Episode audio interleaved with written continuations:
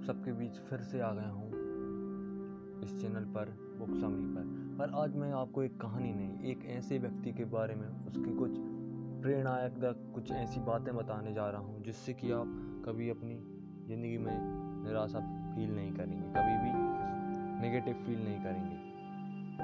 उनका नाम है श्री स्टीव जॉब, जिन्होंने एप्पल फ़ोन की फाउंडिंग की, यानी उन्होंने इसको इन्वेंट किया। वो इसके संचालक हैं। तो आइए शुरू करते हैं, क्योंकि हमको ज़िंदगी में कुछ ना कुछ ऐसा सीखना चाहिए और कभी भी हमको ज़िंदगी में हार नहीं माननी चाहिए। तो आइए शुरू करते हैं इनकी एक जज्बे भरी कहानी से। आज पूरे विश्व में स्टीव जॉब्स को कौन नहीं जानता?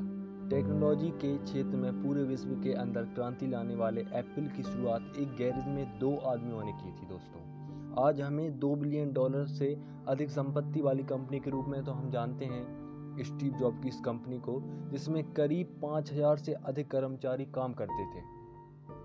क्या आप जानते हैं? लेकिन क्या आप जानते हैं कि इस कंपनी को शुरू करने वाले स्टीव जॉब्स को उन्हीं की कंपनी से हाँ दोस्तों, उन्हीं की कंपनी से निकाल दिया गया था। इस दौरान समय ने उन्हें एहसास दिलाया कि,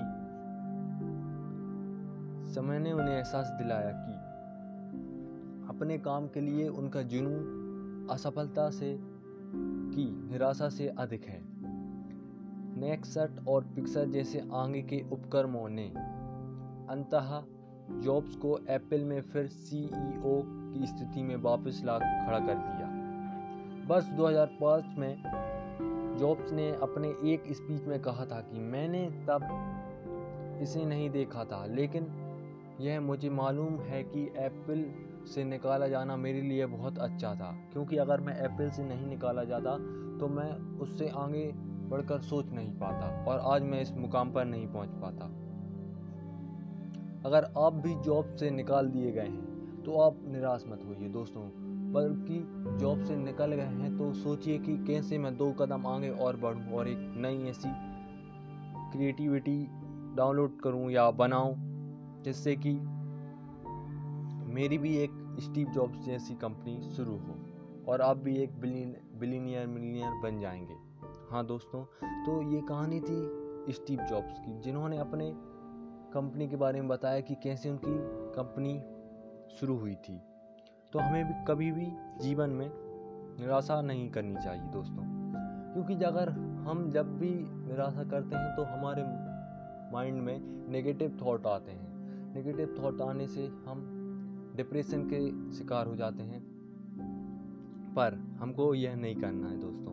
तो आ, मैं आशा करता हूँ कि आप इस कहानी से एक परसेंट भी अगर सीख लेंगे तो आपकी ज़िंदगी में जो इतना सा भी वन परसेंट भी अगर कुछ बदलाव आएगा तो मैं अपने आप को गर्वान्वित करूँगा कि मेरी वजह से आप लोगों की ज़िंदगी में कुछ अच्छा हुआ।